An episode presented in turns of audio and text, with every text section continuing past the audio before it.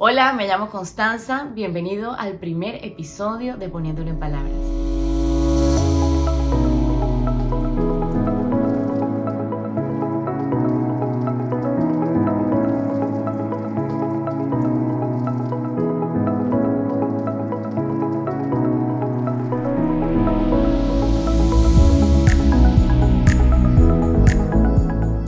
Wow, estar acá se siente realmente como como una resurrección, como,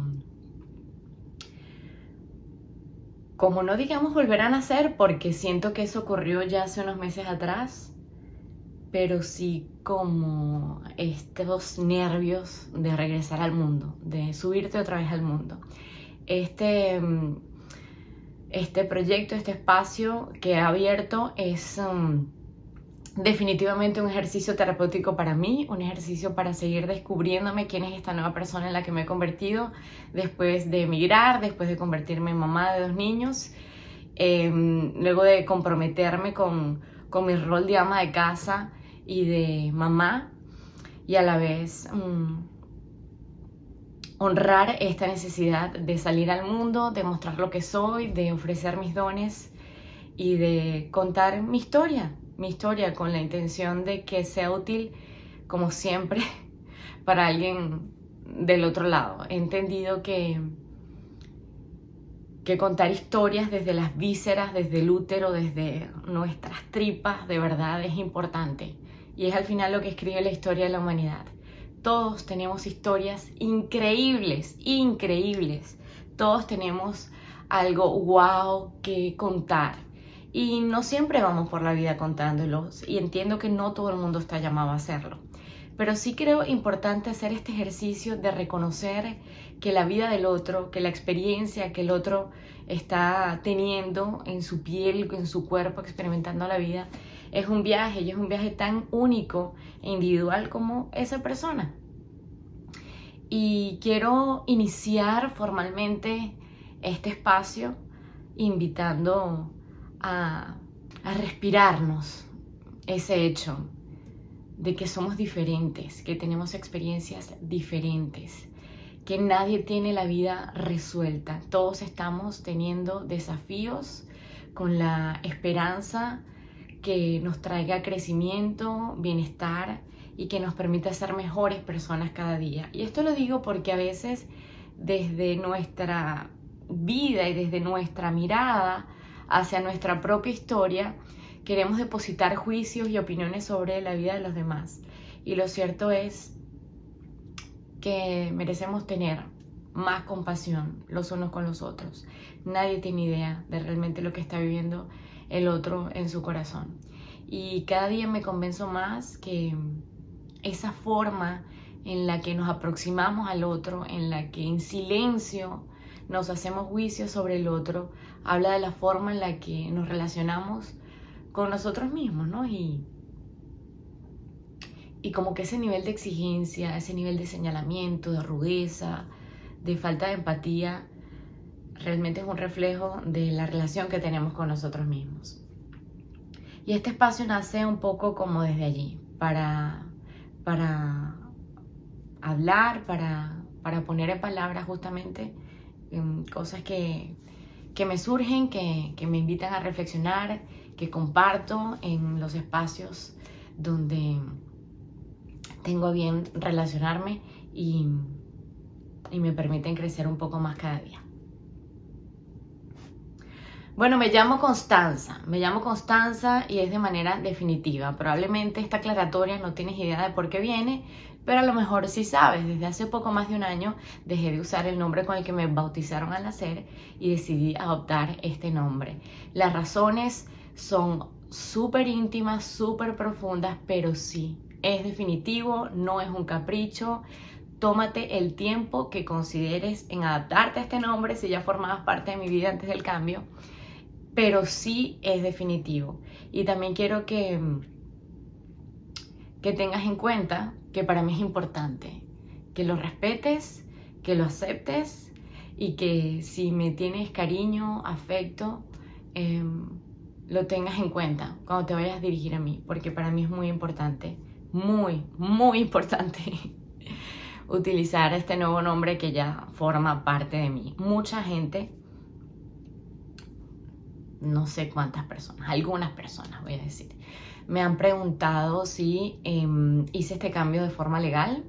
La respuesta es no todavía por mi estatus migratorio. He decidido esperar a tener un estatus migratorio mucho más estable y permanente antes de hacerlo definitivo, pero esa es la decisión, hacerlo de manera definitiva. Así que muchísimas gracias a las personas que desde el corazón me han hecho preguntas con mucho respeto, con mucha empatía y se han atrevido a, a, preguntarme, a preguntarme, porque tengo como esta sensación que mucha gente se queda como con la duda y la... Mucha gente se queda con la duda y la curiosidad y pocos son los que se atreven a preguntar. Porque saben que al final a muy poca gente le importa. A muy poca gente le importa.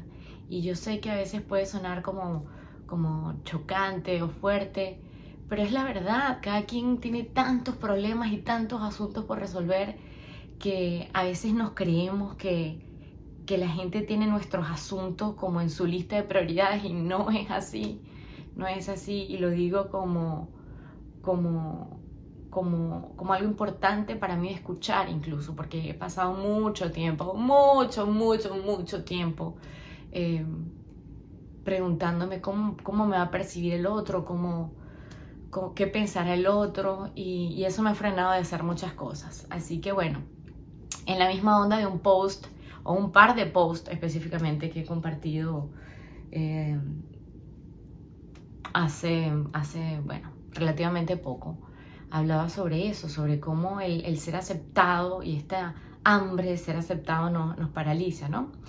Y mm, este episodio, aparte de hacer esta declaración de que sí, de que me llamo Constanza, va un poco de eso, sobre la necesidad de aceptación y cómo a veces dejamos que eso nos paralice y nos impida seguir adelante, concretar proyectos, explorar, equivocarnos, lanzarnos y que sea lo que tenga que ser.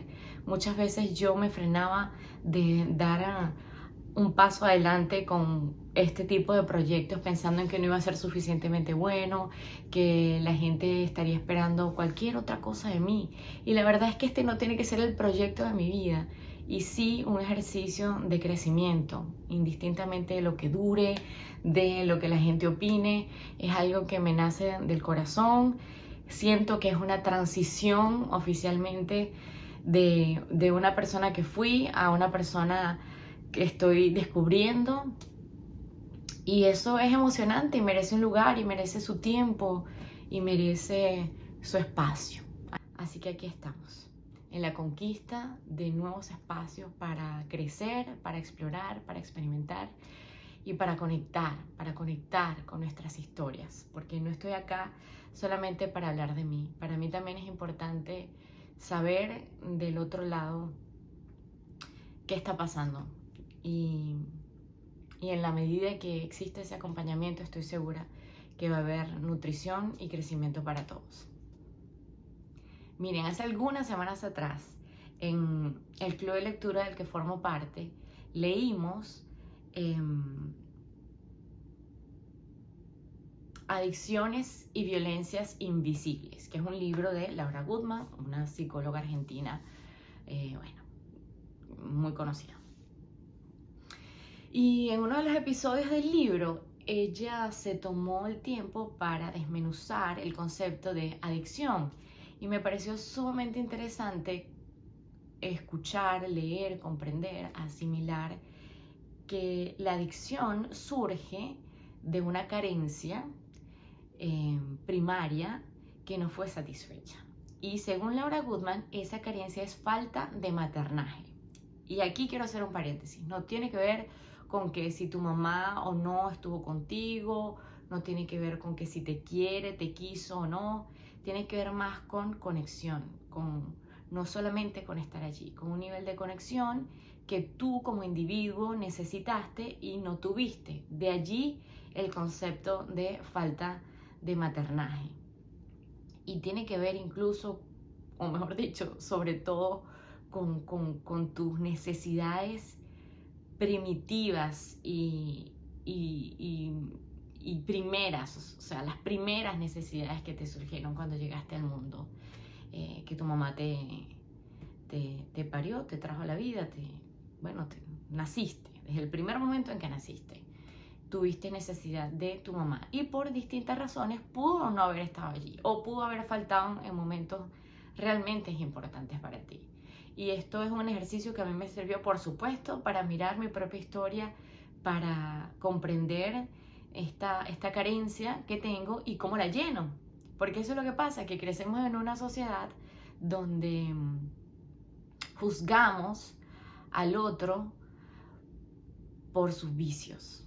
Y por sus vicios me refiero a vicios que son socialmente como bien señalados y somos jueces de las personas que tienen estos vicios y pueden ser alcohol, drogas, eh, juegos, pero hay otras adicciones mucho más sutiles y mucho más aceptadas. Adicción al trabajo, al dinero, al juego, adicción a ser aceptado. ¿Y qué es una adicción? Finalmente es un deseo que en tu necesidad de llenarlo, eh, que además es una necesidad inútil porque el deseo nunca se termina de satisfacer, porque entendiendo el origen es una carencia que tienes y que nunca se va a llenar, pero con la que puedes aprender a vivir. Laura Goodman también hablaba de que no desaparece esa, esa hambre de sustancia, ¿no? sino que desde la conciencia, desde la madurez, desde los adultos que somos hoy en día, podemos canalizar ese, esa necesidad hacia otras cosas que sean mucho más benignas. hablemos de, prácticas mucho más saludables como el ejercicio, como em, la lectura, como, como algo que, que eso, que sea benigno para nosotros, pero donde podamos vaciar esa, esa esa necesidad, esa pulsión por, por llenarnos de algo de sustancia, que para muchos es el ejercicio, por los niveles de adrenalina, por, por los beneficios químicos que, que produce en el cuerpo y en consecuencia mentales y de todo tipo, ¿no? Y bueno, en esta onda de yo mirarme, encontré que mi adicción va mucho más hacia eso, hacia ser aceptada. Y lo, y lo he llamado adicción, que para muchos puede ser bueno, pero todos tenemos necesidad de aceptación, de, ser valorados, de, aprobación. Y la verdad es que no, no debería ser así. nuestros actos no deberían estar determinados por cómo el otro los va a recibir. Deberíamos estar mucho más conectados con nuestro ser esencial, con lo que nos sale del corazón, lo que nos brota naturalmente del cuerpo. Pero pasa que venimos de historias, de culturas, donde siempre tener la mirada de nuestros padres, de tener la mirada de nuestros maestros, de nuestros superiores, hemos ido amoldando nuestra forma de vivir y de existir en función de eso. Entonces, como yo me he determinado a ir transformando esto y estoy convencida que mi forma de mutar esa necesidad de aceptación que me impide vivir en algo que realmente me alimente y que pueda ser útil de alguna manera al otro, que pueda servir, es por eso que estoy aquí. y espero que tenga sentido al final editando este video sobre lo que quiero compartir, el mensaje que quiero transmitir aquí, en este momento. Si te gusta o no, esto que estoy haciendo no lo puedo controlar. Lo único que debería tener mi atención